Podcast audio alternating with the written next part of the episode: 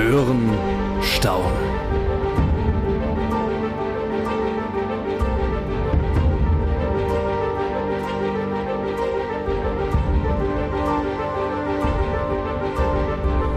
Willkommen zum Hand on Demand Podcast.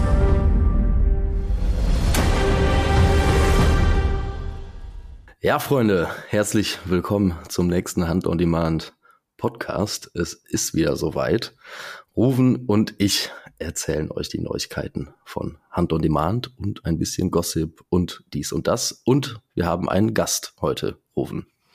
Ja, ich freue mich erstmal, Tim, dass wir uns wiedersehen. Es war ja schon wieder über einen Monat her und es war ja auch gar nicht so leicht, jetzt mal einen Termin zu finden. Ne? Drei Jäger an einen Tisch kriegen, die auch noch wirklich verrückte Jäger sind, in der Drückjagdsaison.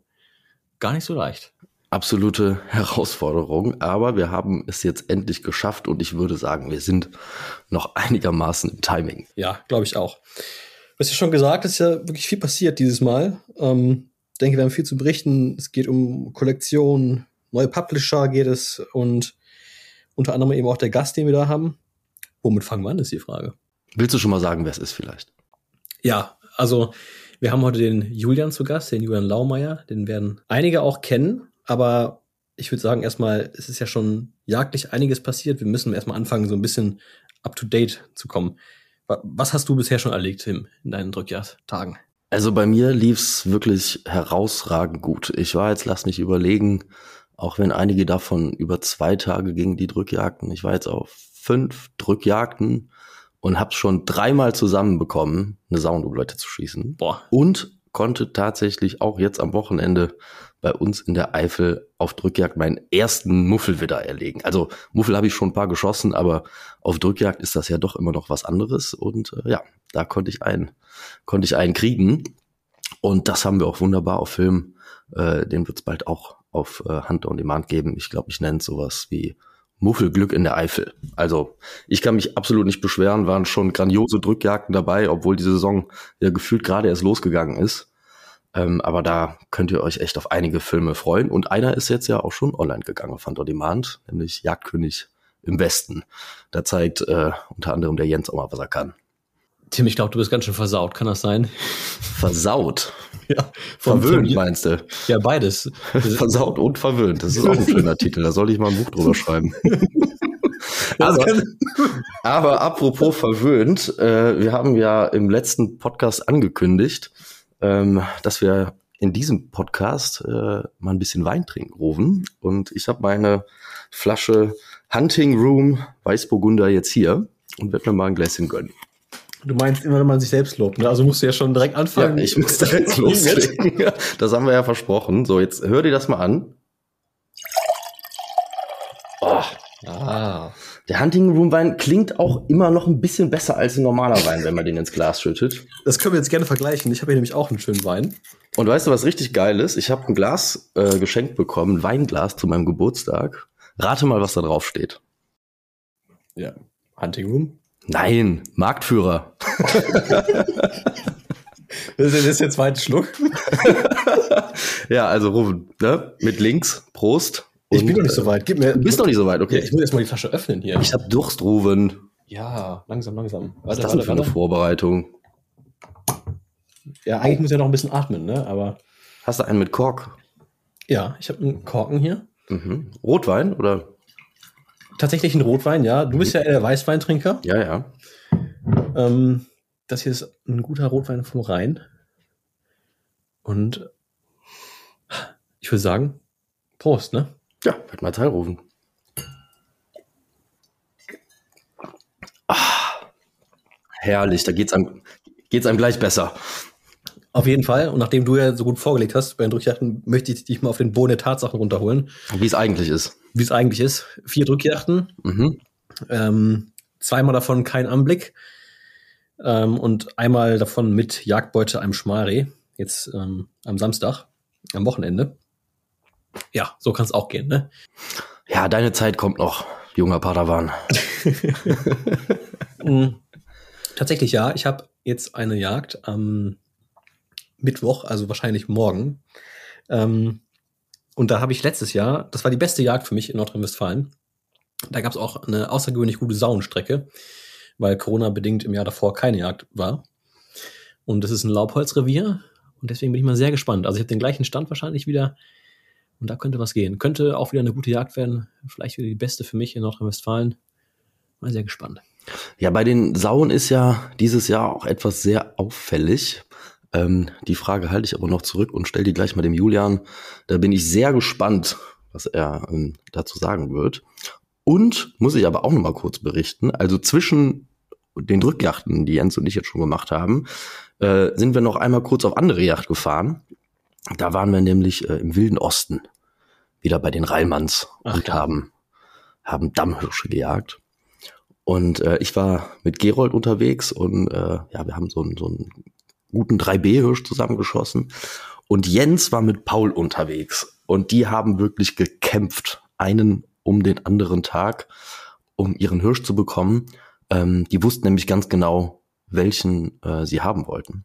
Und es hat einfach nicht geklappt. Sie haben ihn andauernd gesehen, aber immer nur ganz kurz. Dann war er wieder weg. Als ein alter Hirsch war, hat er auch sehr wenig gemeldet. Es war unfassbar äh, ja, aufregend und spannend äh, für die beiden. Und am letzten Abend, wie das so oft dann ist, hat es tatsächlich geklappt. Und ähm, ja, wir konnten alle nicht so richtig glauben, was wir da nachher gesehen haben. Ähm, ein unfassbar kapitaler Hirsch. Und soweit ich weiß und es die Reimanns äh, uns gesagt haben, der schwerste und stärkste Hirsch aus dem Rheinland-Forst äh, bis jetzt war so knapp äh, um die vier Kilo. Und der Hirsch von Jens hat äh, 48 Stunden nach dem Abkochen 4,9 Kilogramm.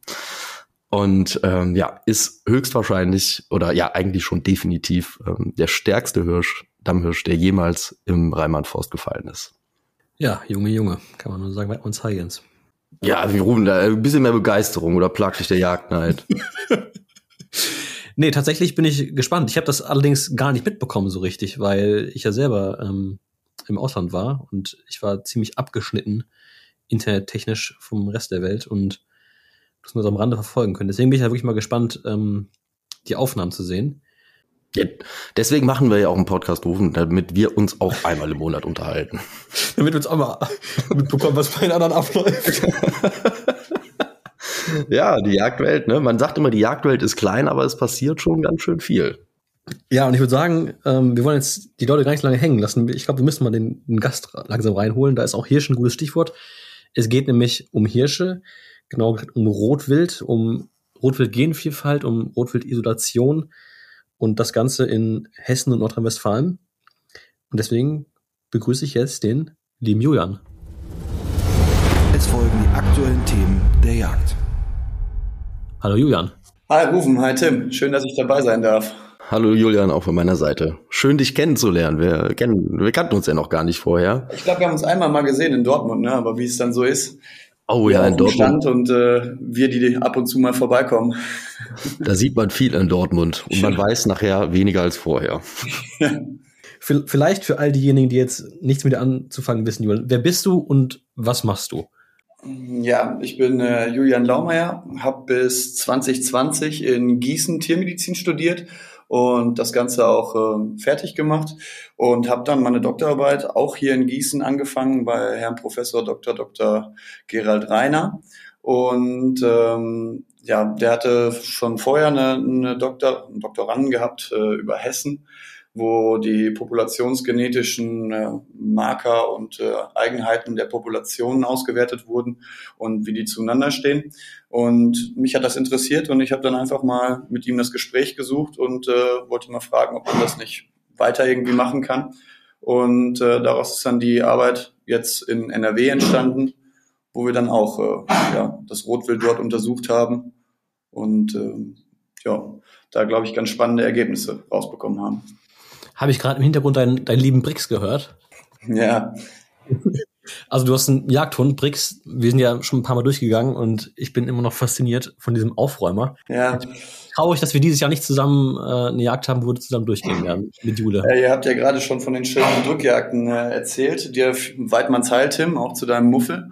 Weidmanns Heil. Und äh, ihr habt ja schon mal ein schönes äh, erlebt dieses Jahr. Für mich ist die erste richtig bittere Saison eigentlich erste Jagd direkt den Hund laufen lassen und abends äh, kam er zwar nicht geschlagen oder sonstiges zurück, aber so humpelnd, dass er eigentlich äh, bis jetzt auch nur diese eine Jagd gelaufen ist und ich in den letzten drei Wochen jetzt einfach nur noch im Auto umherkutschiere.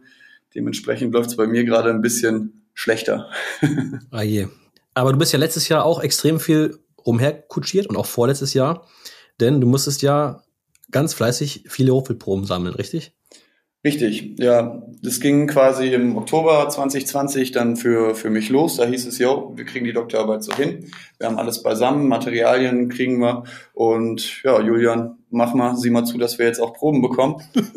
ja. Wie, wie kriegt man 1200 Ruppelproben? Ja, das habe ich mich dann auch gefragt. Nee, im Endeffekt, äh, ich komme selber auch aus einer jagdlichen Familie. Es gab schon, also ich komme selber auch aus, aus Nordrhein-Westfalen zwischen Dortmund und Paderborn. Und ähm, man hatte schon ein paar private Kontakte und äh, ja, dazu hat man sich halt dann umgeschaut, wo sind diese Rotwildgebiete denn dann alle verteilt? So kannte man das ad hoc natürlich auch nicht aus dem Kopf. Und äh, dann habe ich mich halt äh, ja auf die Suche gemacht nach Menschen, die das unterstützen, sowohl auf staatlicher Seite Förster angeschrieben, als auch Hegegemeinschaften, als auch dann über Freundesfreunde äh, noch äh, weitere Kontakte bekommen, um irgendwie an die Rotwildgebiete ranzukommen und äh, bei denen dann auch viel auf den Drückjagden halt dann noch Gewebeproben zu ziehen. Ich glaube, mich hast du auch angeschrieben damals. So haben wir uns, glaube ich, kennengelernt über Instagram. Ja. ja. Und ähm, ich weiß nicht, ich hoffe, ich konnte dir ein bisschen weiterhelfen. Auf jeden Fall haben wir dann auch die eine oder andere Yacht zusammen äh, verbracht, wo wir durchgegangen sind. Und auch für mich neue Gebiete, die ich kennengelernt habe, war auch echt richtig toll. Also war eine eine wilde Zeit. Und dann hast du eben fleißig nach den Jagden immer schön mit aufgebrochen und deine Gewebeproben gezogen. Und das über zwei Jahre, ne? Ja, ja, das war eine super Sache. Das äh, hat schon Spaß gemacht. Waren viele, viele lustige Jagden mit dabei. Ja, und dann, wie ging es weiter? Ihr habt die dann ausgewertet, die Proben, und das, was die Leute interessiert, sind ja die Ergebnisse. Was hat man festgestellt hinsichtlich der Rotwildgenetik in Nordrhein-Westfalen oder auch Hessen? Ja, wir haben die über 1200 Proben dann im, im Labor analysiert und äh, konnten dann jetzt die Gebiete eigentlich komplett darstellen, bis auf einige wenige, wie zum Beispiel im Siebengebirge, was kein offizielles Gebiet ist, aber äh, wo es auch Rotwild gibt, wo wir aber nicht so viele Proben bekommen haben, dass wir für, für die Population vor Ort ein vernünftiges Setting hatten, um das auszuwerten. Aber was dabei rauskam, ist halt ähm, für uns auf der einen Seite erfreulich, wo man gesehen hat, wir haben es direkt verglichen mit Hessen, äh, das Rothaargebirge, topografisch gesehen, hängt wunderbar mit Hessen zusammen. Wir haben da richtig viele Allele. Die Gebiete sind weitestgehend miteinander verknüpft und ja, da läuft's halt einfach. Da haben wir ein richtig schönes, großes Rotwildgebiet, was äh, ja im Großen und Ganzen so funktioniert, wie man sich das vorstellt. Die Tiere selbst ziehen natürlich nicht direkt von, von Siegen nach, nach Winterberg hoch, aber zumindest die Genetik kann von Siegen bis Winterberg so quasi ausgetauscht werden. Und selbiges hatten wir auch für, für die Nordeifel, die dann zu Nordrhein-Westfalen gehört, die auch ähm, nicht ganz so reich an, an Allelen war, aber dafür halt äh, sehr schön eintönig miteinander ver, verknüpft, also was halt zeigt, dass, dass die Gebiete miteinander verbunden sind. Und äh, das war halt toll. Und dann gab es halt auf der, auf der anderen Seite genauso aber Gebiete wie den Reichswald Kleve. Ähm, ja, wir haben es nordwestliches Ruhrgebiet genannt oben. Ähm, das ist quasi Öftermark, Dämmerwald und äh, was da noch in, in der Region an Rotwild vorkommt. Das sind so Gebiete, die, die sind ziemlich für sich. Die haben zumindest äh, mit den Daten, die wir haben, keinen weiteren Anschluss. Und ja, das sind Gebiete, wo wir eigentlich auch sagen können, da wird sich auf lange Zeit die Genetik wahrscheinlich negativ entwickeln und auch sehr wahrscheinlich die, die Fitness der einzelnen Tiere darunter leiden. Und ja, mal schauen, wie weit es dann geht. Die, die bekannteste Population, zumindest bei uns, wo, wo es halt dann schief läuft, ist eigentlich der, der Hasselbusch in Schleswig-Holstein. Ähm, da gibt's halt schon einen sehr großen Überhang äh, an, an Tieren mit Unterkieferverkürzung. Es sind insgesamt nicht viele Tiere, komplett eingefärcht von, von Autobahn.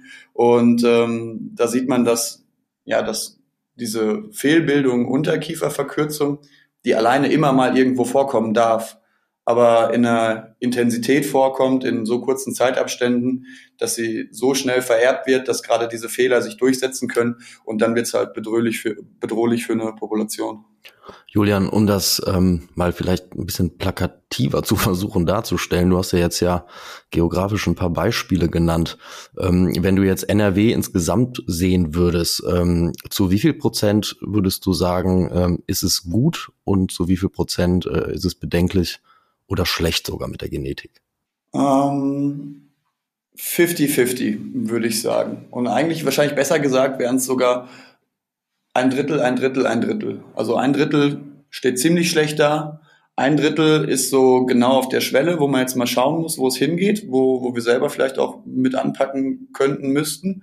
Und ein Drittel ist mit Sicherheit gerade gut dabei, wenn es nicht sogar mehr ist von der Gesamtpopulation von NRW her, da zumindest in, in Tierzahlen würde ich behaupten, die, die Nordeifel und äh, gerade dieses Rothaargebirge doch äh, einen großen Teil der, der nordrhein-westfälischen Population ausmachen.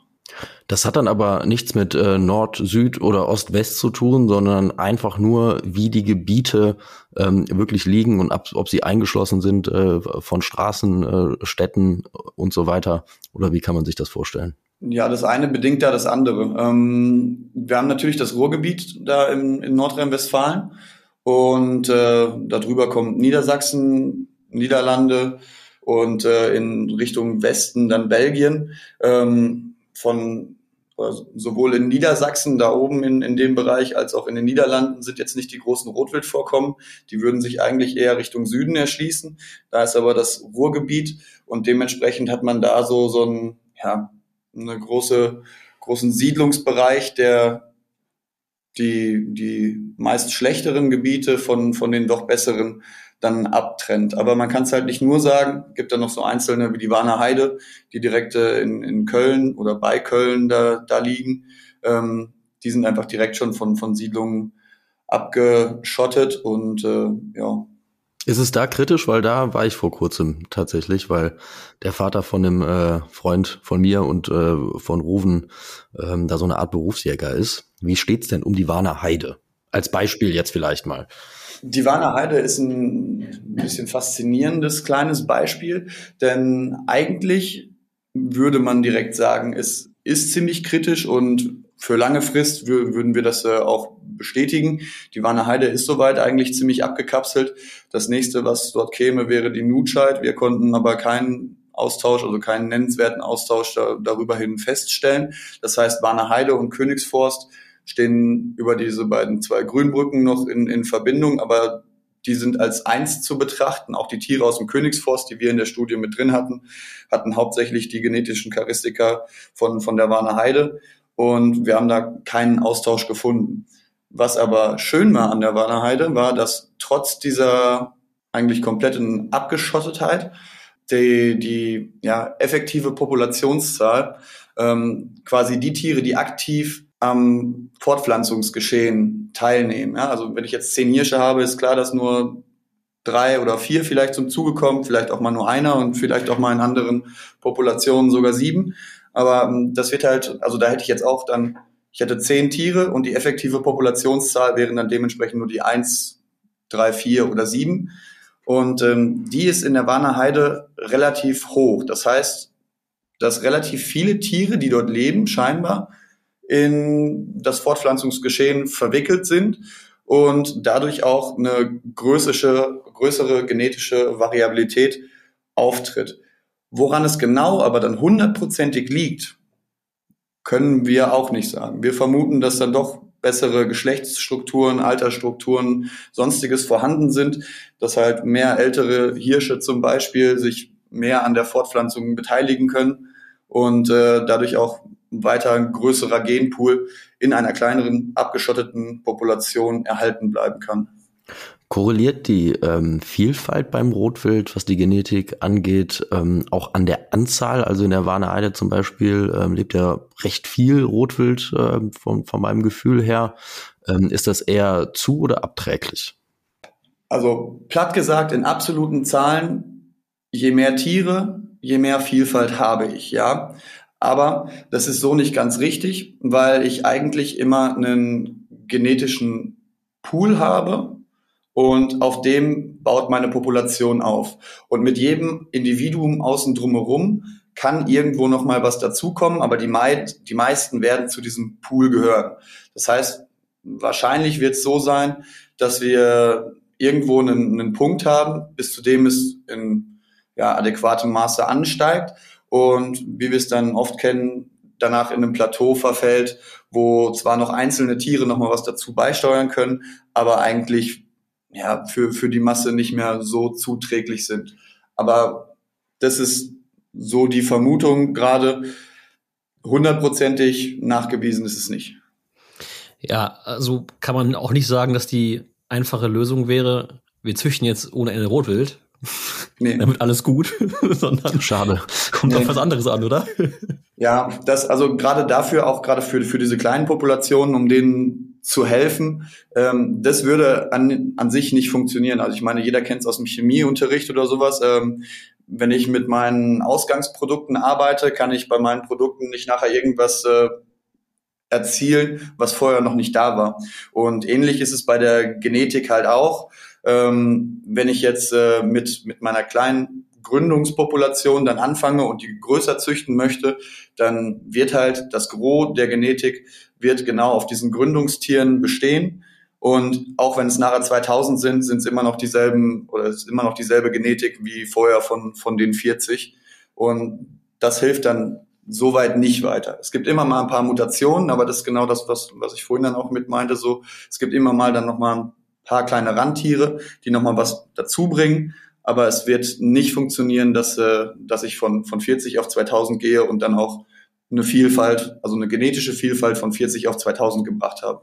Die wird wahrscheinlich von, in einem guten Fall von 40 auf 50 gestiegen sein, im schlechten Fall, wenn sich dann nochmal was, was rauskreuzt, äh, bleiben wir beim, beim gleichen, beziehungsweise eigentlich sogar durch die genetische Drift geht's dann noch weiter runter.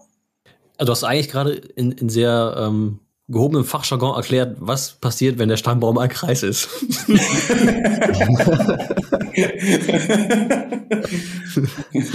okay, Julian, aber wenn man jetzt so lange, ähm, Rufen hat eben gesagt, über zwei Jahre ging dieses Projekt ja jetzt schon wenn man da versucht, was rauszufinden, überlegt man sich ja in der Zwischenzeit wahrscheinlich schon mal öfter, na gut, was fange ich jetzt mit diesen Informationen an, wenn sie sich so oder so bestätigen? Ähm, habt ihr an so einer Art, naja, Empfehlung gearbeitet, was ähm, in diesen Gebieten oder in den Gebieten, die so abgeschnitten sind, ähm, dass es da eigentlich kaum Möglichkeiten gibt, da einen natürlichen genetischen Fluss wieder reinzukriegen, ähm, was man da tun sollte, um die Genetik wieder zu verbessern? Natürlich denkt man darüber nach. Ein absolutes Heilmittel gibt's leider nicht, da jede Rotwildpopulation vor Ort nochmal unter anderen Bedingungen steht, sei es die Eigentümerverhältnisse oder Pächterverhältnisse oder sonstige jagdliche Strategien, die auch jede Hegegemeinschaft dann nochmal ein Quäntchen anders wieder irgendwo hat. Ja, was, was man halt aber dennoch irgendwie erreichen muss, ist, also wenn man das Rotwild langfristig dort an, an diesen, gerade an diesen kleinen Standorten halten möchte, ähm, also halten im Sinne von weiterhin gesundes Rotwild haben möchte, dann muss man es irgendwie schaffen, Brücken zwischen den Gebieten zu bauen, dass Rotwild dort vernünftig wandern kann und sich austauschen kann und halt nicht mehr nur noch diese kleinen Populationen auf den sich selbst bestehenden Tieren beruht. Und ähm, ja, da ist, glaube ich, diese Studie einfach auch nur ein erster Schritt. Was wir gemacht haben, ist eine Ist-Aufnahme einfach, wie es gerade aussieht. Und ähm, wo man, wo man dann schauen müsste, wo man was verbessern könnte.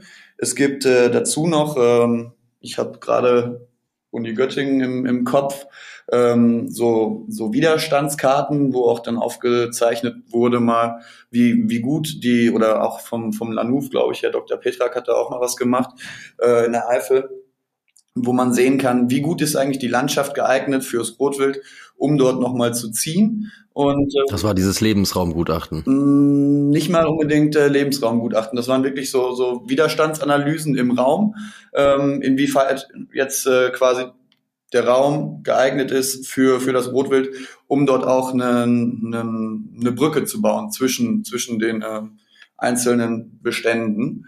Und wenn natürlich ein, ein, Industriepark oder sonst irgendwas dazwischen liegt, dann wird das rot gezeichnet. Wenn Köln dazwischen liegt, auch als Siedlungsgebiet, wird das rot gezeichnet. Wenn es aber ein langer Waldschlauch war, wo keine oder nur Kreisstraßen und keine Autobahnen drin waren, dann war das, also so habe ich es gerade im Kopf, dann war das grün gezeichnet. Und so sah man auch ein schönes Adernetz zwischen diesen Rotwildpopulationen, ähm, wo man die größte Wahrscheinlichkeit hätte, dass was wandert. Aber am Ende müssen wir Jägers dann auch wandern lassen, gerade wenn wir zwischen den Rotwildgebieten ja, irgendwo unser Revier haben und Rotwild mal vorbeikommt. Ich wollte ja gerade sagen, Rotwild ist eine Wildart, die von Natur aus sehr weite Wege auf sich nimmt. Und das ist ja eigentlich das Kernproblem, dass die Lebensräume irgendwo getrennt sind, aber nicht nur räumlich, sondern ja auch durch uns Jäger tatsächlich. Also gerade die jungen Hirsche, wenn ich nicht richtig verstanden habe, die sorgen ja für den Genaustausch weiß nicht, zweite bis fünfte Kopf, indem sie weit wandern und somit ihre Gene in andere Gebiete bringen, potenziell. Und wenn der Hirsch eben vorher fällt und sei das dann eben vor der Motorhaube oder vor der Büchse irgendwo in der stillen Nacht, dann kann er das eben nicht mehr. Ja, das hat Julian ja eben auch schon ähm, zum Teil angesprochen, dass äh, Beispiel äh, Warner Heide doch scheinbar insbesondere die alten Hirsche oder diese Altersstruktur, die dann äh, gut ist in der Warner dazu beiträgt, dass trotzdem, äh, dass das Wild da etwas eingeschlossen ist, äh, doch die genetische Vielfalt da ist. Und ähm, da sieht man ja in weiten Teilen Deutschlands, dass da die Jagdpolitik in die andere Richtung geht, nämlich dass am besten jeder Hirsch totgeschossen wird und es ähm, so gut wie keine alten Hirsche mehr gibt. Und das ist dann natürlich fatal. Ja, ich denke, da muss man aber auch unterscheiden zwischen natürlich Rotwildgebiet rotwildfreiem Gebiet und auch wie, also man muss eigentlich wissen, wie ist der Besatz oder der Bestand gerade bei, bei mir beim, beim Rotwild, wie viel habe ich da und muss dann auch einigermaßen gut im Einklang mit, mit den anderen Stakeholdern in der Region das so hinbekommen, dass ich nicht einfach nur zu viel Rotwild habe, natürlich aber auch nicht zu wenig und ähm, dass ich ja irgendwie die Leute an einen Tisch bekomme und da ist für mich persönlich äh, der, der beste, schickste Weg eigentlich, dass wir, dass wir insgesamt schauen müssen, dass wir zwischen den Revieren mehr, mehr reden. Dieselbe Kultur, die man aus dem, aus dem Niederwildrevier kennt, hier der Grenzbock, den kann jeder schießen, äh, aber Hauptsache der Nachbar hat ihn nicht. Ähm, das würde ich behaupten, haben wir beim Rotwild ähnlicherweise auch.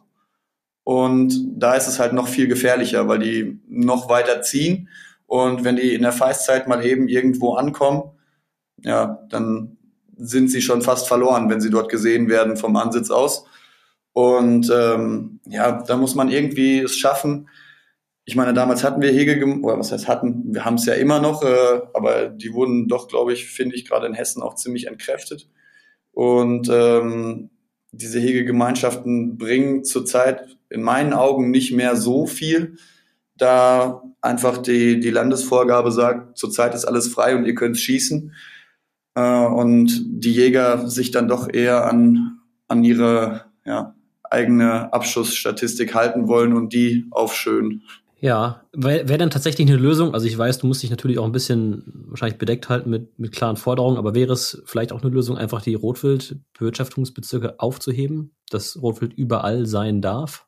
Mm, ich persönlich würde sagen, es wäre eine Lösung, wenn das bedeuten würde, dass es überall leben darf. Wenn aber das eigentlich dann nur bedeutet, dass wir jetzt überall rotwildfreies Gebiet haben, dann ist es keine Lösung. Und dementsprechend ist es, äh, glaube ich, auch gen genau der Zwist, zu sagen, diese Rotwildgebiete sind an sich komplett falsch, weil ich glaube, sie sind gut im Sinne von, wir haben da Rotwild, wir müssen es dort bewirtschaften und wir wollen da Rotwild haben.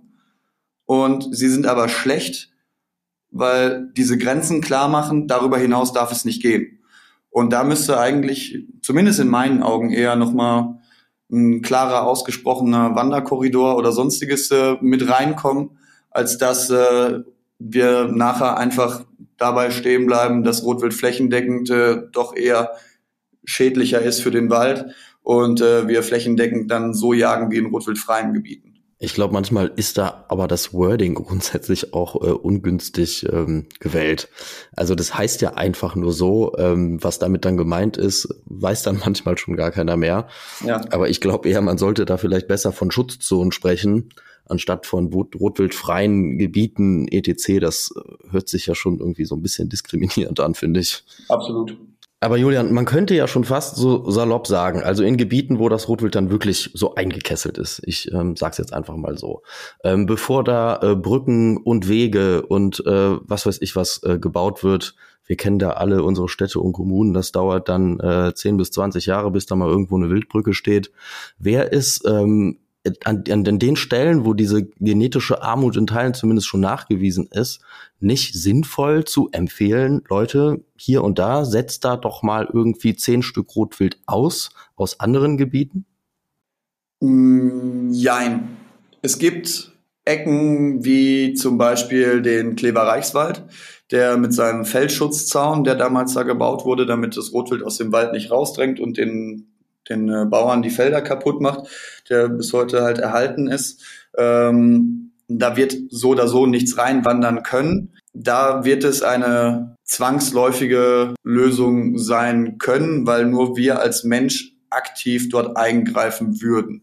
Aber für alle oder die meisten anderen Rotwildgebiete würde ich sagen, nein, das ist nicht die Lösung.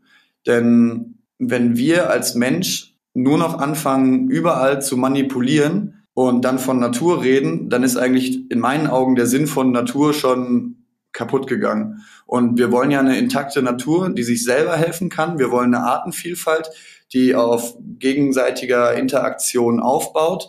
Und da können wir als Menschen nicht einfach immer von A nach B nochmal was umschiffen und sagen, ach guck mal, jetzt haben wir es wieder für die nächsten fünf Jahre repariert. Noch dazu, weil der Erfolg halt auch nicht unbedingt gegeben sein muss. Wenn ich fremdes Rotwild in, in diese ortseigenen Populationen einbringe, heißt es nicht, dass die Population dieses Rotwild dann unbedingt annimmt. Der Hirsch muss dann nicht zum Platz, Platzhirsch werden oder zum zum äh, zu dem Hirsch, der der dann nachher Kahlwild beschlägt und auch das Kahlwild äh, muss nicht unbedingt diese diese Region in der Form annehmen und ist dann nachher doch eher das Wild, was von den Familienstrukturen vor Ort so verdrängt wird, was dann wieder rausgetrieben wird in die rotwildfreien Bereiche und dort einfach nur erlegt wird.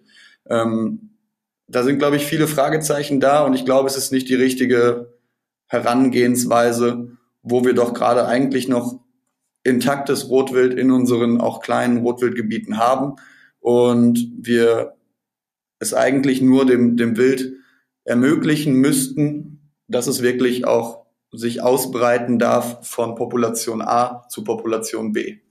Das heißt, du würdest sagen, wir sehen, dass da ein Problem auf uns zukommt, aber wir haben noch genügend Zeit, um das Problem zu lösen, ohne dass man jetzt großartig hier äh, mit Aussetzen von, von Wild äh, da beeinflussen müsste.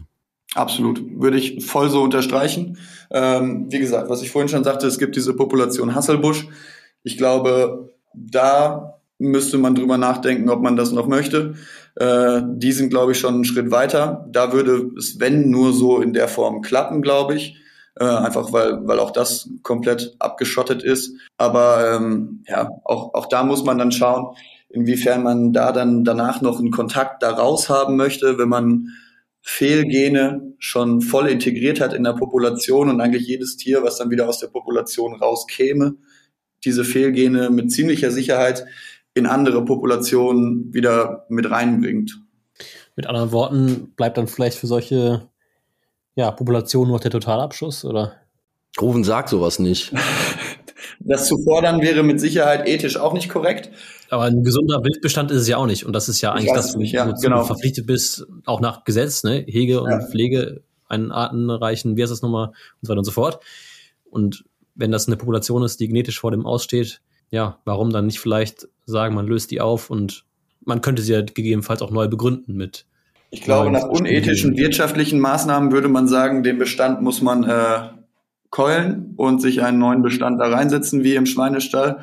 Aber ja, ob es dann wirklich hundertprozentig auch nachher richtig ist und ob es wirklich auch schon so weit ist dort, können wir auch nicht mit Sicherheit sagen. Aber das wäre zumindest eine Population, wo ich sagen würde, da ist es schon ziemlich weit. Ja, Mensch, Julian, hast du vielleicht noch zum Schluss einen kleinen Ausblick? was noch geschehen muss. Ähm, also jetzt von eurer Forschungsseite aus, was plant ihr noch in Angriff zu nehmen? Wo muss noch dran gearbeitet werden die nächsten Jahre? Ich hoffe, dass wir die, die Rotwildgebiete, die wir in, in Deutschland haben, also auch in Göttingen wurde damit mal angefangen, ähm, da wurden auch schon Proben aus weiteren Gebieten gemacht, aber dass wir für, für unsere zwei Studien, die, wo ich sagen würde, in ihrem Bereich da gerade doch deutlich führend sind, das noch ausweiten können, vielleicht auf äh, das ein oder andere Bundesland, da weitere Erkenntnisse bekommen können. Und ähm, ja, ich hoffe drauf, dass wir es halt schaffen, dann diese Studie, die den, den Ist-Zustand so feststellt, zu verbinden mit weiteren Studien, die, wie gesagt, diese Widerstandsgefüge in, in der Umwelt nochmal messen und darüber vielleicht dann es auch schaffen, Wanderkorridore einzurichten, in denen mindestens die, die jungen Hirsche dann da wandern dürfen. Und äh, das wäre eigentlich auch die Zielsetzung. Also es so, die Wanderkorridore dürfen nicht komplett besiedelt werden. Wir dürfen nicht anfangen, dass Wanderkorridore nachher Rotwildgebiete werden, wo wir viel Rotwild haben. Ja?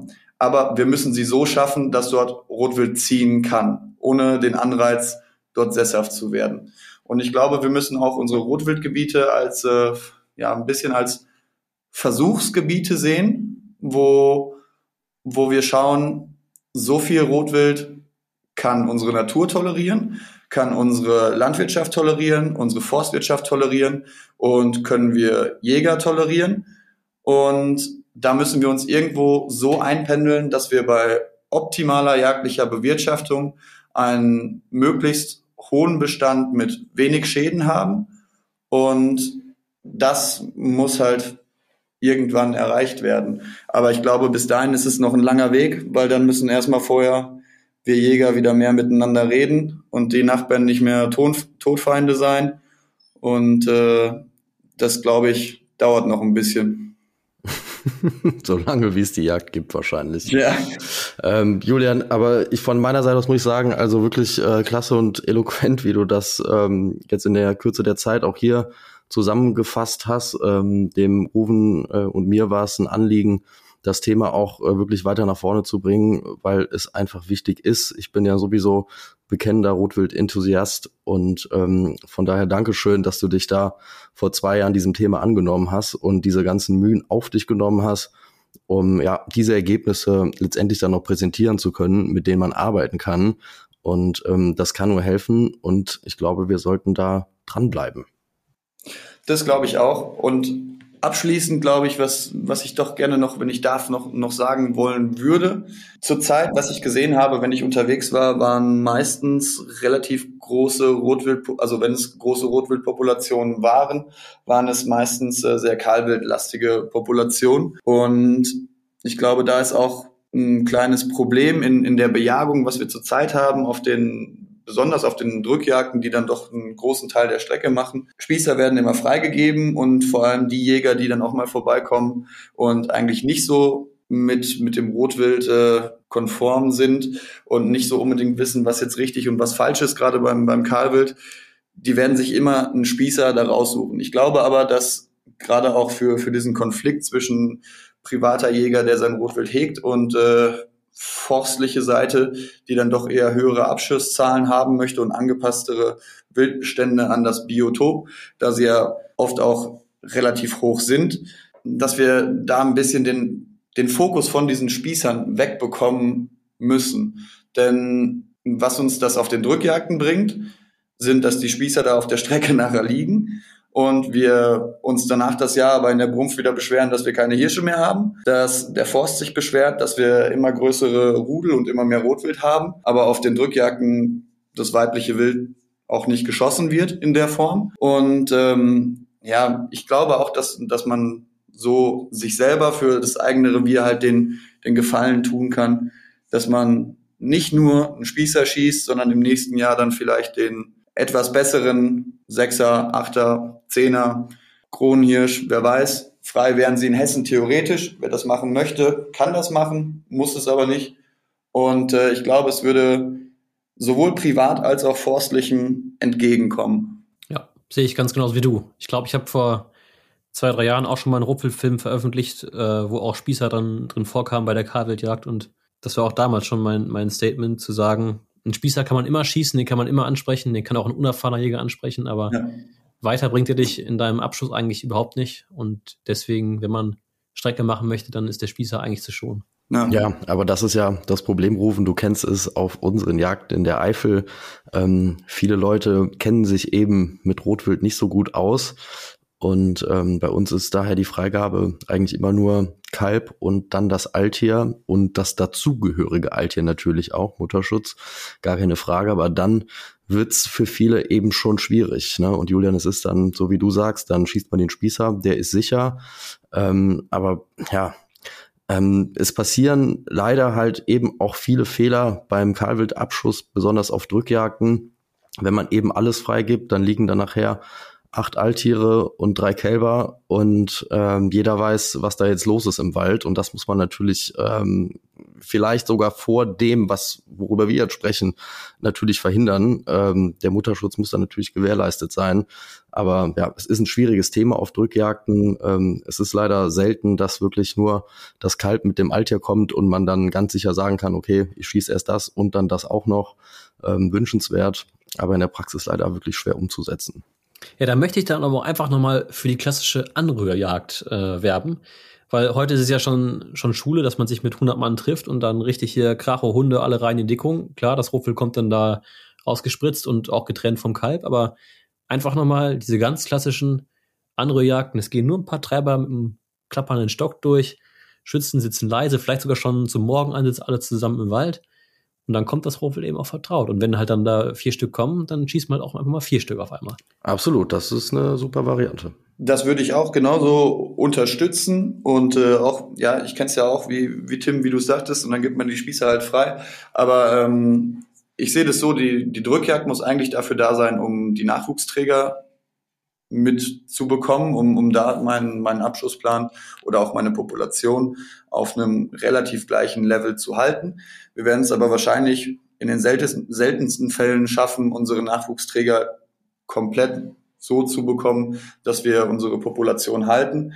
Und äh, dementsprechend, wenn es mal auf der Drückjagd klappt, aber das hatten wir ja gerade, das passende Altier noch dazu, ähm, dann würde ich die Spießer nicht freigeben, aber wiederum die Dreier Hirsche, die jetzt zumindest kronlos sind. Ich bin, auch wenn wissenschaftliche Arbeiten teilweise sagen, dass es Humbug ist, aber persönlich bin ich dennoch ähm, davon überzeugt, auch wenn es wie gesagt nicht nachgewiesen ist, dass ein Hirsch, der vom zweiten, dritten, vierten Kopf keine Krone hat, im Vergleich zu seinem Kollegen, der eine Krone hat, wahrscheinlich doch der etwas weniger angepasstere an sein Habitat ist. Und vor allem gibt es uns eine Möglichkeit der natürlichen Selektion dann doch nach äußerlichen Merkmalen äh, jagen zu können und nicht jeden Dreierhirsch noch mitzunehmen. Und äh, dann dementsprechend statt den Spießern lieber diese kronlosen Dreier mit freizugeben. Und ich weiß nicht, ob es eine, eine Option ist, auch für, für andere, aber ich gönne das jedem gern. Und wie gesagt, meistens danken es die Schützen einem auch, wenn man nicht nur den Spießer da liegen hat, sondern dann auch mal was, was man noch mit nach Hause nehmen könnte. Ja, genau. Also das gilt ja vor allen Dingen ähm, auch, also da muss man ja regional auch denken, äh, von Gebiet zu Gebiet. Bei uns in der Eifel ist es zum Beispiel so, wir haben super viele Hirsche. Also äh, ja, es ist noch nicht ganz 50-50 zum Kahlwild, aber es geht äh, zuweilen schon in diese Richtung. Mhm. Ähm, in solchen Gebieten äh, passt das dann natürlich, aber wenn man natürlich so Gebiete hat, wo es im Grunde nur Kahlwild gibt, und, und, und wenig Hirsche, dann äh, muss man das natürlich anders betrachten. Aber ja, äh, trotz alledem gibt das, worüber wir gerade gesprochen haben, glaube ich, einen ganz guten Einblick äh, in die Genetik des Rotwilds und ähm, ja, was da zu tun ist oder zumindest was man tun könnte in Zukunft. Ja, das denke ich auch. Ja, Julian, vielen Dank und dann bleibt mir noch zu sagen, ich hoffe, wir sehen uns zumindest noch auf irgendeiner Jagd dieses Jahr, wo wir zusammen durchgehen. Ich weiß sogar eine. Ach was. Du, Brix, Jule und ich. Ah, ich hätte Bock drauf. Ja. Wir vier im ramontischen Dreamteam.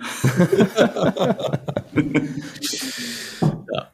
Also dann, Julian, würde ich sagen, vielen Dank, dass du da warst, die Zeit genommen hast und bis bald. Sehr gerne. Vielen Dank euch für, für diese Möglichkeit und lasst euch euer Weinchen noch schmecken. Oh ja, es wird wieder Zeit für ein neues Glas. Muss man recht. Mach's gut. Danke, Julian. Bis dann, ciao. So, Tim, nach dem Exkurs, Ich kipp mir jetzt auch erstmal noch mal einen rein. Ne? ja, es, der Hals wird trocken, ne? Der schmeckt aber auch wieder so gut, Rufen. Sag's bitte auch noch mal. Wie lecker ist der Hunting Room Wein auf einer Skala von 1 bis 10? Also ich, ich möchte ihn jetzt nicht zu viel loben, aber ich finde ihn wirklich lecker. Ich bin ja eigentlich kein Weißweintrinker, aber schon süffig, ja. Schon eine 12. so, okay, aber so, das war jetzt ja lange, aber auch wichtig und richtig. Und ähm, machen wir weiter mit Neuigkeiten von Hand on Demand? Mit Neuigkeiten von Hand on Demand. Neues von Hand on Demand. Wir haben seit einiger Zeit mal wieder einen neuen Publisher. Ja, International. Wer ist es denn? Die Young Wild Hunters from Spain.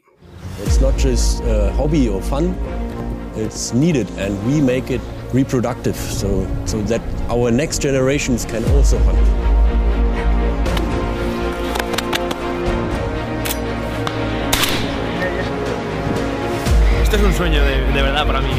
So, und ich jetzt als deutscher Jäger, der von Spanien keine Ahnung hat, was erwartet mich denn da? Also die Jungs sind so ganz verrückte Jäger auf jeden Fall. Also die Spanier, denen sagt man ja sowieso nach, dass die recht wild sind.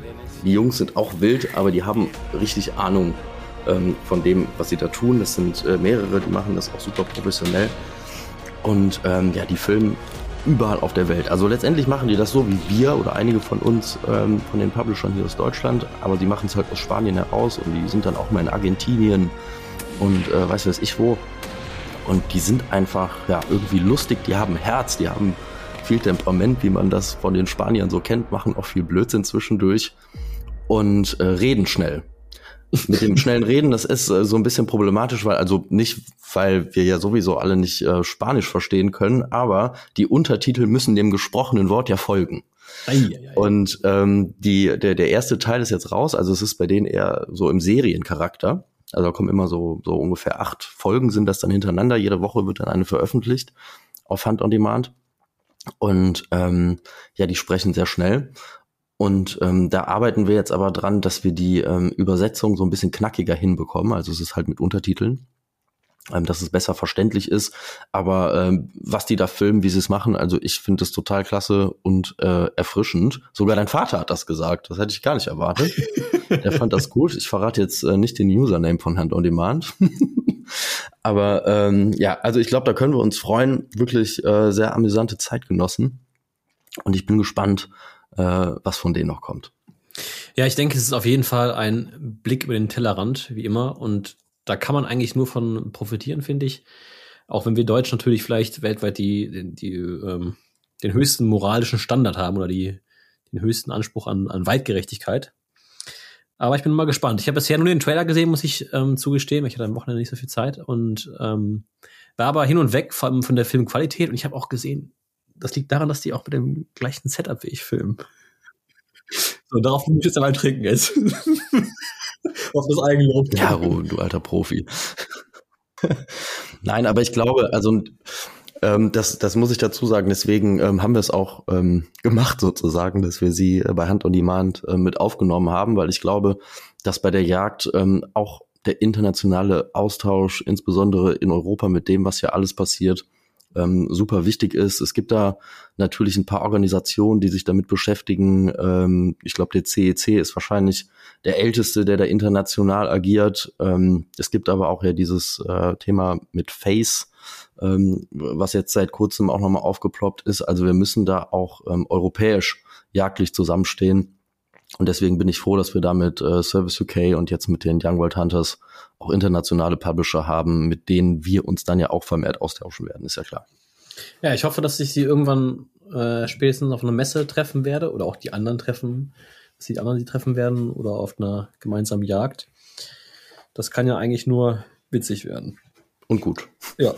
Und wir haben noch was Neues, nämlich, äh, ja, so neu ist es gar nicht mehr, aber es ist eine Neuigkeit, die euch alle erreicht hat, nämlich unsere neue Kollektion.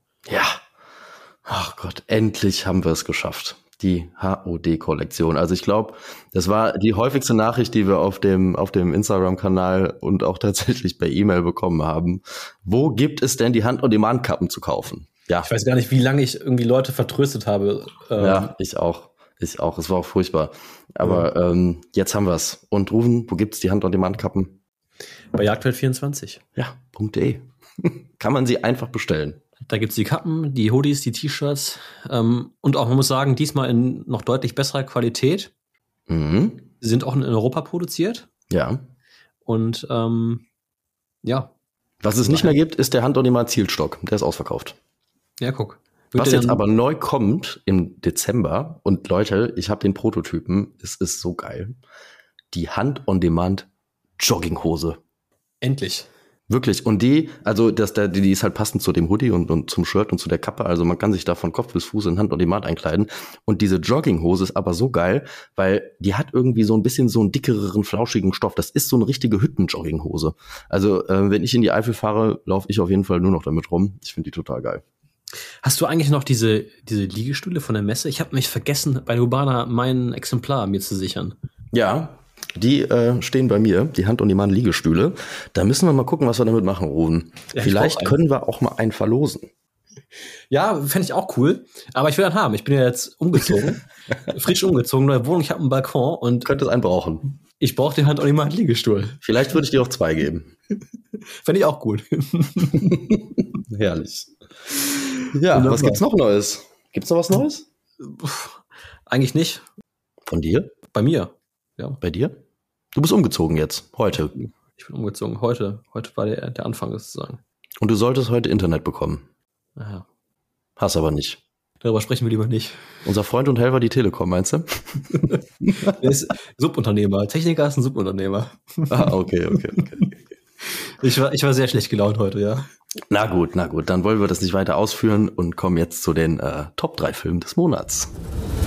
Die Top 3 Filme des Monats. Ja, Tim. Ich will es gar nicht so lange machen. Ähm, ich auch nicht. Ich würde gerne anfangen. Ja, okay, gut, dann fang du an, ja. Ich würde gerne anfangen und zwar ähm, mein dritter Platz, Rufen, ist von dir.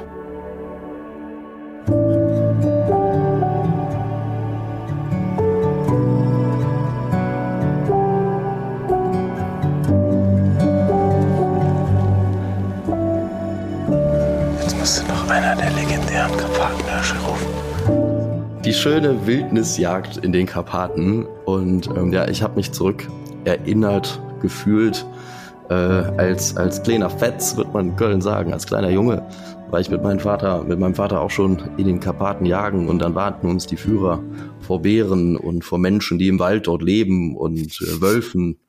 Und äh, wir, wir gingen da an Schranken vorbei mit Männern mit Kalaschnikows und solchen Geschichten. Also ähm, ich weiß noch, es war sehr, sehr wild dort. Und ich habe in dem Bett geschlafen in diesem Jagd, ja, das war schon fast so ein Jagdschloss. Ich habe im Bett geschlafen vom, der bulgarische Diktator war Ceausescu? Bin ich da richtig? Nee, das war Jugoslawien. Rufen, helfen mir gerade. Doch, Ceausescu. Ceausescu. Ja. Richtig, ja. Und äh, in seiner, da, da fragte dann der Dolmetscher so, ja, wir haben hier ein paar Zimmer. Eines ist die ehemalige Suite vom äh, Herrn Ceausescu. Und dann fragte mein Vater mich, Tim, willst du mal in einem Bett von einem Diktator schlafen? und da habe ich gesagt, ja, also kann man ja mal machen als Zwölfjähriger, ne? Und wovon ähm, hast du so geträumt? ja, ja, ich wusste, dass die Frage jetzt kommt. Ich weiß es nicht mehr, aber ich habe es zumindest überlebt und äh, da war ich dann auch schon ganz froh. Und die Jagd dort war auch absolut wahnsinnig. Wir sind da auf Plateaus hochgestiegen und da standen dann diese alten Jagdbunker mit hunderte Meter langen Schneisen in alle möglichen Richtungen, äh, wo damals, ja, die, äh, die Diktatoren da drauf standen und hunderte Bären und, und, und Hirsche und Keiler schossen. Den ging es ja damals immer darum, wer schoss den dicksten von allen. Und äh, ja, an diesen Orten war schon ein, ja, irgendwie ein komisches Karma oder wie man es auch immer nennen will. Da hat man sich ganz eigenartig gefühlt. Also standen noch diese alten Ledersofas und, Couchen und alten Gemälde, völlig verfallen alles. Aber es sah schon irgendwie sehr, ja, brutal aus. Irgendwie aber auch ähm, faszinierend. Naja, in jedem Fall rufen daher ähm, Karpaten war und ist immer noch ein Thema für mich und spätestens nachdem man deinen Film gesehen hat, will man wieder hin. Ja, danke. Also ich meine, auch wenn jetzt zwar äh, von diesen Relikten, von denen du erzählst, äh, habe ich jetzt nichts äh, sehen können. Wahrscheinlich auch, weil ich in einem ganz anderen Gebiet war. Aber wirklich eine, eine sehr wilde Jagd und ich bin ja als Kameramann hingeflogen und letztendlich habe ich noch angefangen zu jagen dort. Das wird man dann im zweiten Teil sehen. Einfach weil es so eine verdammt geile, ehrliche und so sehr erfüllende Jagd war. Und äh, ja, ich bin, wenn ich daran denke, immer noch ich ein bisschen Gänsehaut. Also das war wirklich Wahnsinn. Also ich kann das nur jedem empfehlen, der auch vielleicht sagt, er möchte nur einmal im Leben einen Hirsch jagen. Der soll gerne nach Rumänien. Es ist einfach eine absolut ehrliche Jagd. Das ist so schön daran. Also ursprünglich und ehrlich. Das, das Ja. gefällt mir. Ich glaube, was es gut trifft, wenn man sagt, die Reimanns, die waren ja letztens in Kasachstan. Und ich glaube, es trifft es zu sagen, Rumänien ist so ein bisschen, die Karpaten ist so ein bisschen das Kasachstan von Europa. Ja, absolut. Das, das, also ohne dass ich selber da in Kasachstan schon gejagt habe, aber so von den Eindrücken, die man da gesehen hat, würde ich das unterschreiben. Absolut, Rufen. Was ist denn dein Platz drei? Ja, dann mache ich das jetzt kurz und schmerzlos. Mein Platz drei ist passend zur aktuellen Drückjahrssaison ein Film von Thomas. Den hat er im letzten Jahr gedreht und jetzt hat er ihn veröffentlicht. Ich bin mit auf Drückjagd und hier ist jedes Jahr unfassbar viel Wild unterwegs.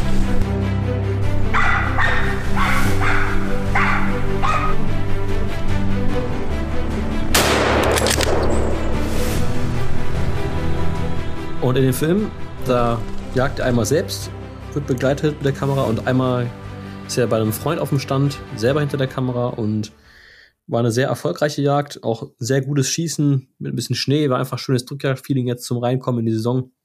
Mein Platz 3. Da hat er mich gefragt zu dem Film, ob er ihn ver, äh, so veröffentlichen kann, weil ähm, was ist es, ein, ein Kalb, glaube ich, ähm, wird er relativ flott geschossen Ich glaube, es war ein Schmaltier. und dann Schmaltier von seinem Kollegen und ich schaue mir das so an und denke mir so, ja, das ist doch wunderbar geschossen, Messer kann man es doch nicht machen.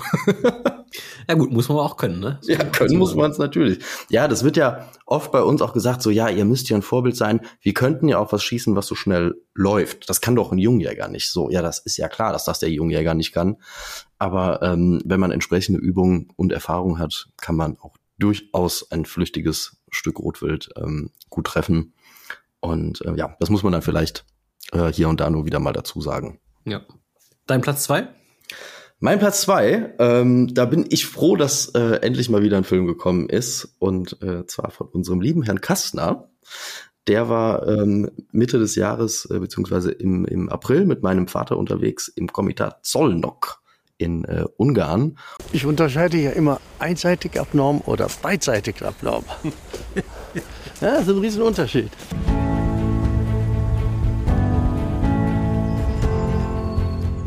Bei einem solchen Bock ist die Freude natürlich groß. Ja, ah, das sind. Das ist schön. Ja, das ist sehr schön.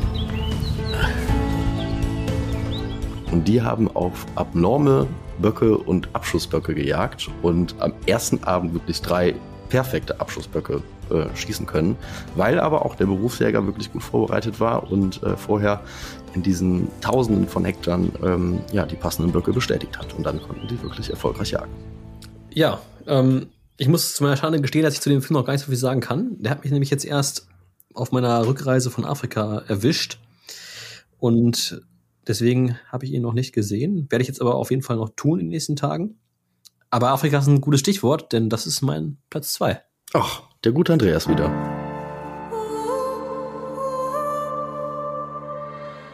Der gute Andreas. Der hat nämlich jetzt seinen letzten Teil rausgebracht von Afrika. Ähm, ich glaube, es ist der vierte Teil sogar schon. Und ja, ich denke, es ist mir einfach mal ein Anliegen, diesen Film in das Ranking reinzunehmen, weil er sich mit dieser Serie so unfassbar viel Mühe gemacht hat und äh, wirklich Afrika aus ganz anderen Blickwinkeln eingefangen hat und ja, das Land, die Leute, das, das Gefühl dort schön äh, mit der Kamera uns Zuschauern vermittelt. Und äh, ja, auch mit toller harmonischer Musik, hat mir sehr gut gefallen. Und jetzt bin ich auch einfach so ein bisschen in Vorfreude, das mit ihm und auch mit euch, ihr kommt ja auch mit nächstes Jahr im April zu erleben. Mhm. Hatte jetzt selber mein erstes Afrika-Erlebnis noch recht unverhofft, bin ich als Kameramann nach Südafrika geflogen. Das muss wild gewesen sein. Ja, habe zwar nicht gejagt, also ich habe das auch mit der Büchse mir jetzt auch aufgespart, aber ähm, das waren auch wirklich verrückte Erlebnisse. Insofern Abenteuer Afrika Platz 2. Sehr schön. Gut, dann bin ich ja jetzt als erster dran mit dem Platz eins. Und jetzt äh, mache ich was Ungewöhnliches. Also es ist wirklich ungewöhnlich, weil eigentlich, wie soll ich sagen? Also den Film habe ich geschnitten. Selber. Aber warum ich diesen Film auf Platz eins wähle, ist, weil dem Jens auf einer Drückjagd, die wir vor zwei Wochen hatten, wirklich dermaßen außergewöhnliche Aufnahmen gelungen sind und der einen Drückjagdtag hatte. Also das hatte ich in Deutschland oder vielleicht sogar noch nirgendwo. Also da kommen Rotwildrudeln aus verschiedenen Richtungen angelaufen, dazwischen äh, die Sauen und unfassbar, der wird Yachtkönig, er schießt sechs Stück Wild. Also es ist einfach, diese Aufnahmen sind einfach unglaublich. Ähm, der Film ist jetzt gerade frisch erst rausgekommen und ähm, ja, also es ist einfach eine, eine, eine, tausendfache Empfehlung, tatsächlich diesen Film anzusehen, weil sowas, glaube ich, haben die wenigsten in Deutschland ähm, gesehen, dass es, dass es sowas noch geben kann. Wir waren da wirklich in einem absoluten äh, Rotwild Eldorado und es hat unglaublich äh, Freude gemacht, ähm, ja, sowas überhaupt nochmal zu sehen und Deutsch, in Deutschland unterjagen zu dürfen. Ähm, ja, und nochmal Gratulation an Jens, so will ich es eigentlich formulieren, dass er es geschafft hat, ähm, so grandiose Aufnahmen alleine auf dem Stand hervorzubringen. Also wirklich ganz stark.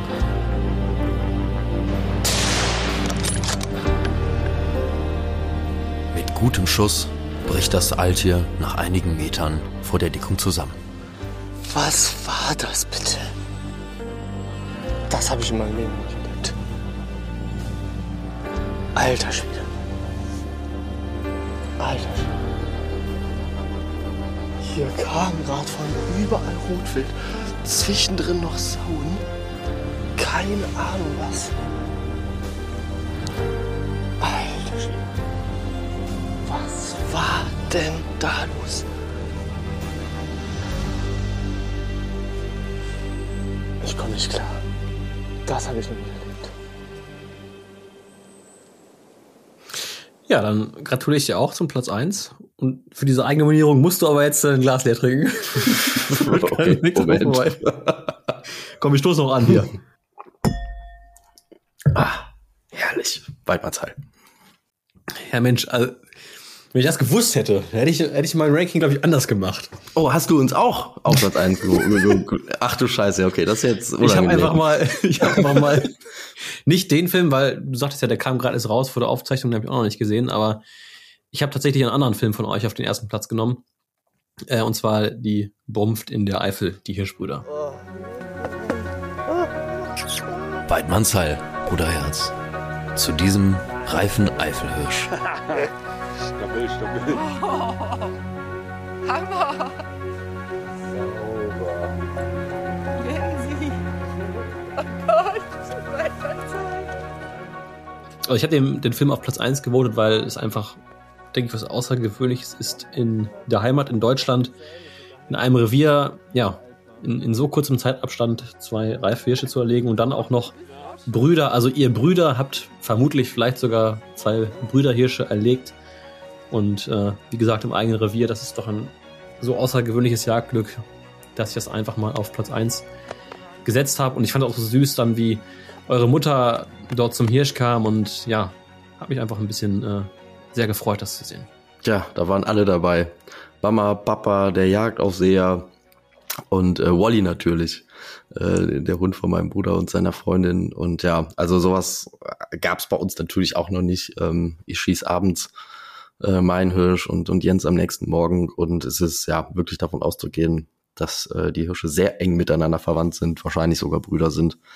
Und ja, das hat uns wirklich alle sehr ergriffen. Und äh, ja, den Film, glaube ich, werden wir uns auch noch öfter anschauen. Alter Schwede, drei Filme in den Top 3 und drei davon von Drei? Nee, zwei. Ach so, ja, doch, mit Familienbeteiligung.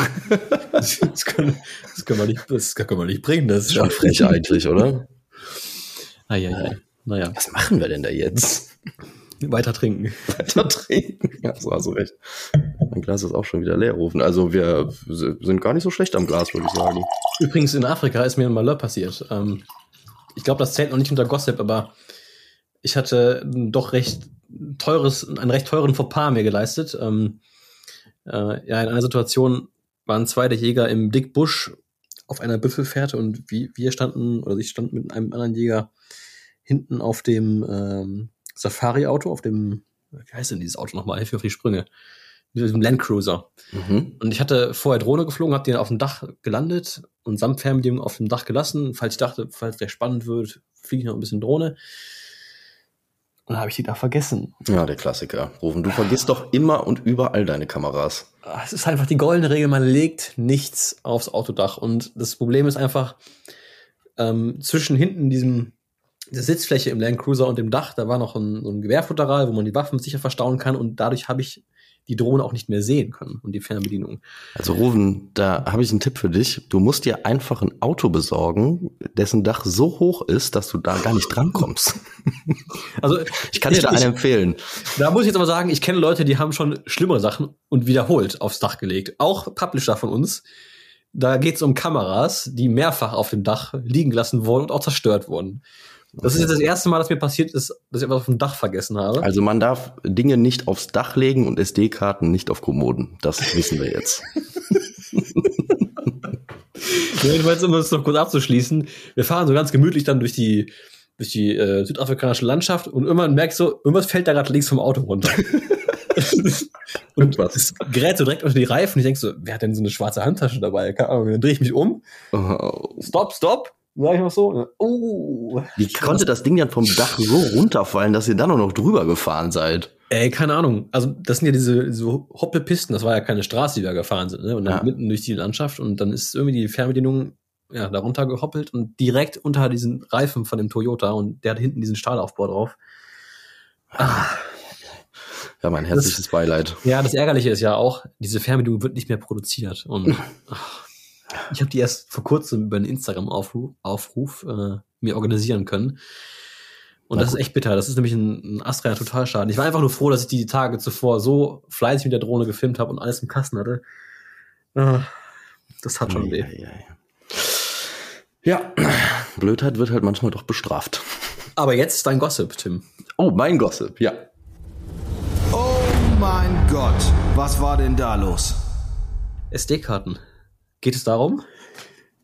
Nein, es geht glücklicherweise diesmal nicht um eine SD-Karte. Dann belassen wir es dabei vielleicht auch. Ja.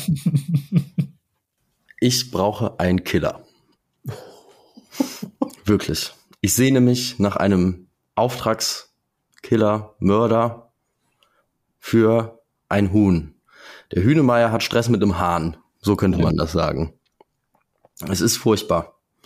Ich weiß nicht, was ich machen soll. Ich habe mir schon alle möglichen Mordfantasien durch den Kopf gehen lassen, aber da ich in meiner Nachbarschaft voraussichtlich der einzige Jäger sein werde, ich wohne an so einem Feld, ähm, würde, glaube ich, der Verdacht auf mich fallen. Und zwar, ich habe ungefähr so Luftlinie, so 100 Meter links von mir, wenn ich hier aus dem Fenster schaue, ist so ein kleiner Schrebergarten. Und da leben Hühner. Mhm. Unter anderem ein Hahn.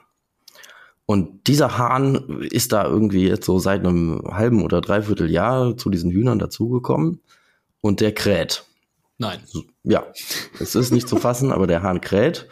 Der fängt das dann so mit dem, ja, so in der Dämmerung, morgens fängt er an und wenn es dunkel wird, abends hört er auf und dazwischen kräht er ungefähr so, ja, ich schätze jetzt mal so 324.000 Mal am Tag. Also durchgängig eigentlich. Er kräht die ganze Zeit. Und in einer Lautstärke, die einfach abartig ist. So.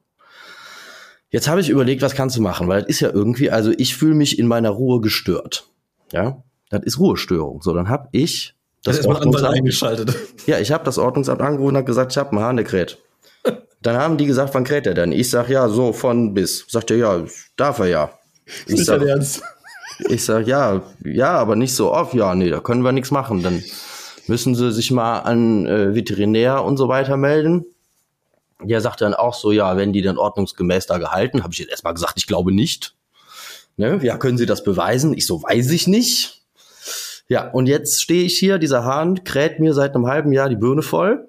Es ist der Horror. Jedes Mal, wenn ich hier sitze, irgendwie Filme Voice-Over mache, habe ich alle fünf Minuten so, ein- so ein Hahnkrähen da drin. Anstrengend.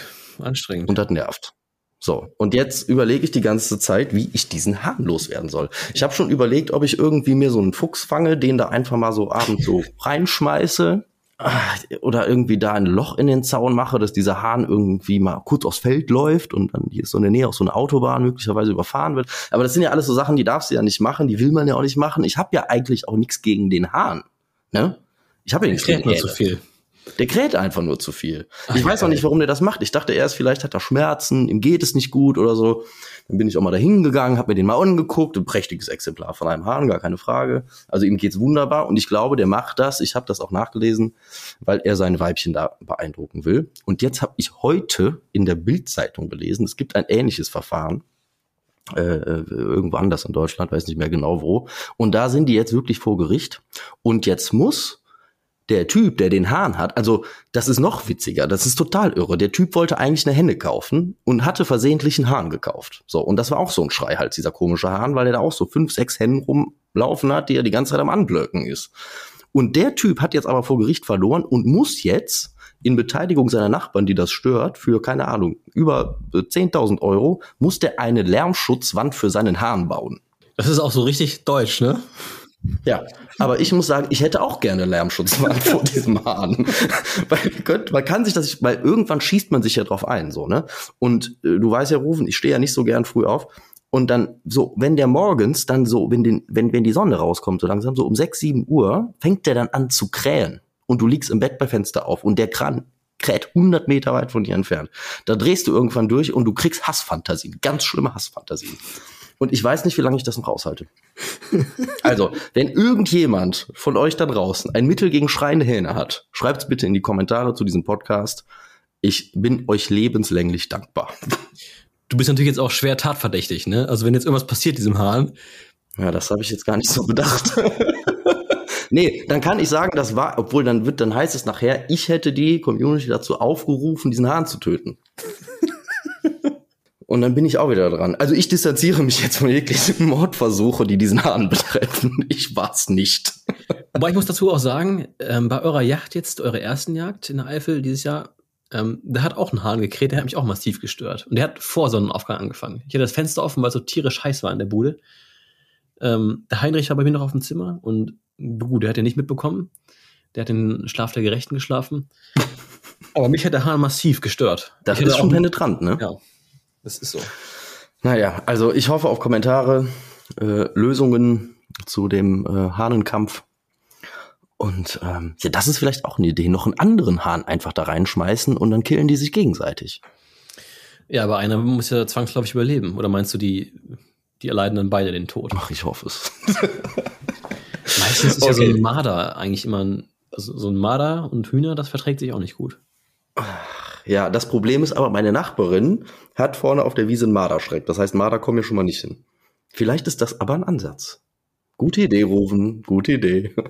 Hast du denn schon mal mit ihr gesprochen? Das werde ich jetzt gleich sofort tun. der Marderschreck muss weg. Halleluja. Ja, okay. Also das war es auf jeden Fall von meinem äh, Pseudo-Gossip hier mit meinem Hahn. Ich ähm, halte euch auf jeden Fall auf dem Laufenden. Ja, Tim, ich habe ich hab echt so viele interessante Geschichten gehört, aber ich, ich kann sie einfach nicht erzählen hier. Das ist, sind sie zu deep? Zu deep. oh Mann, das ist so schade, Ruben. Ja, ich glaube, da muss noch ein bisschen Gras für die ganzen Sachen wachsen. Ich würde es gerne hören. Ich glaube, die Leute auch. Aber wenn du nichts zu sagen hast, Ruben. Vielleicht sollten wir es einfach hierbei belassen. Vielleicht lassen wir es einfach hierbei. Ich habe schon gefühlt ein Promille und ich glaube auch nicht, dass es jetzt besser wird mit uns. Also, ähm, ich habe die Flasche auf jeden Fall leer. Ganz so fleißig war ich nicht, aber oh, der hat jetzt gut atmen können hier, der. Der ist jetzt süffig. Der ist jetzt süffig. ja, also Roven, also ähm, ich finde, der Wein hat schon geholfen bei dem Podcast. Das sollten wir jetzt jedes Mal machen, finde ich. Ja. Ähm, Julian war wirklich ja eine glatte Eins. Ich fand's echt toll, wie er das erklärt hat. Ja, durchaus. War super interessant. Ähm, auch das Beispiel mit der Warner Heide, weil ich da vor kurzem mir selber war, fand ich dann auch nochmal besonders interessant. Und wir müssen uns einfach um unser Rotwild kümmern. Und äh, ja, das ist kein Schmarrn, das meine ich ernst. Das sind äh, so majestätische und, und tolle Tiere. Ähm, da müssen wir Wege finden und schaffen, dass die sich wieder, ja, vernünftig bewegen können in diesem Land. Man kann es ja auch so ein bisschen runterbrechen. Das Rotwild ist ja auch in gewisser Weise vielleicht eine Leitwildart korrigiert mich, wenn ich jetzt da falsch liege. Aber Bei uns auf jeden Fall. Ja, und, und äh, wenn es dem Rotwild schlecht geht, dann wird es ja auch anderen Tierarten schlecht gehen, die unter der Zersiedelung der Lebensräume und der Zerschneidung der Lebensräume leiden. Insofern kann alles, was wir da fürs Rotwild tun, auch für viele weitere Tierarten sicherlich nicht so schlecht sein. Wenn man jetzt zum Beispiel an Querungshilfen denkt für Wasserstraßen oder ja, Autobahnen und so weiter und so fort. Ich denke, da ist noch viel Handlungsbedarf. Und ich finde, du hast trotz der Flasche Wein diese Zungenbrecher wirklich gerade grandios ausgesprochen, Rufen, um dich am Ende dieses Podcasts dann doch nochmal zu loben. Du hattest eben, hast du nämlich den Zungenbrecher. Ja? Den hast du nicht hingekriegt. Hatte ich einen? Ja. Was habe ich gesagt?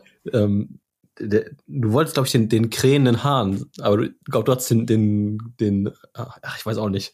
Den lallenden. Den kranen irgendwas. Den kranenden Lall, oder was? Ja, wie dem auch sei. Also ich glaube, wir müssen jetzt ja Schluss machen, Rufen, sonst wird es zu doll. Also, Freunde, schön, dass ihr wieder zugehört habt bei unserem Hand on Demand Podcast. Ähm, wir hoffen, dass euch insbesondere das Thema ähm, Rotwild ähm, ja auch äh, irgendwie so interessiert und so wichtig für euch ist, wie es für uns ist. Und äh, ja, Rufen, war wieder schön mit dir. Und dann äh, hören wir uns nächsten Monat wieder. Hm? Bis bald. Cheers. Da sind noch Sauen in der Deckung. Treibt sie raus, treibt sie raus, treibt sie raus, raus, raus. Lass sie kommen. Ich glaube, ich mache mir noch, noch einen Flash auf. oh, leck mir am Arsch, ey. War noch ein Tüdern, ist noch lange nicht Schluss. Und noch ein Flash auf, ich will noch nicht nach Hause. Habt ihr wieder gut gesungen am Wochenende bei der Yacht? Oh. Ja? ja. Lev Marie bei mir? Auch. Aber ich singe jetzt nicht mehr, habe ich überlegt. Kein Bock mehr. Na, nicht mehr? Nee, die, die, äh, das Volk ist zu verwöhnt mittlerweile.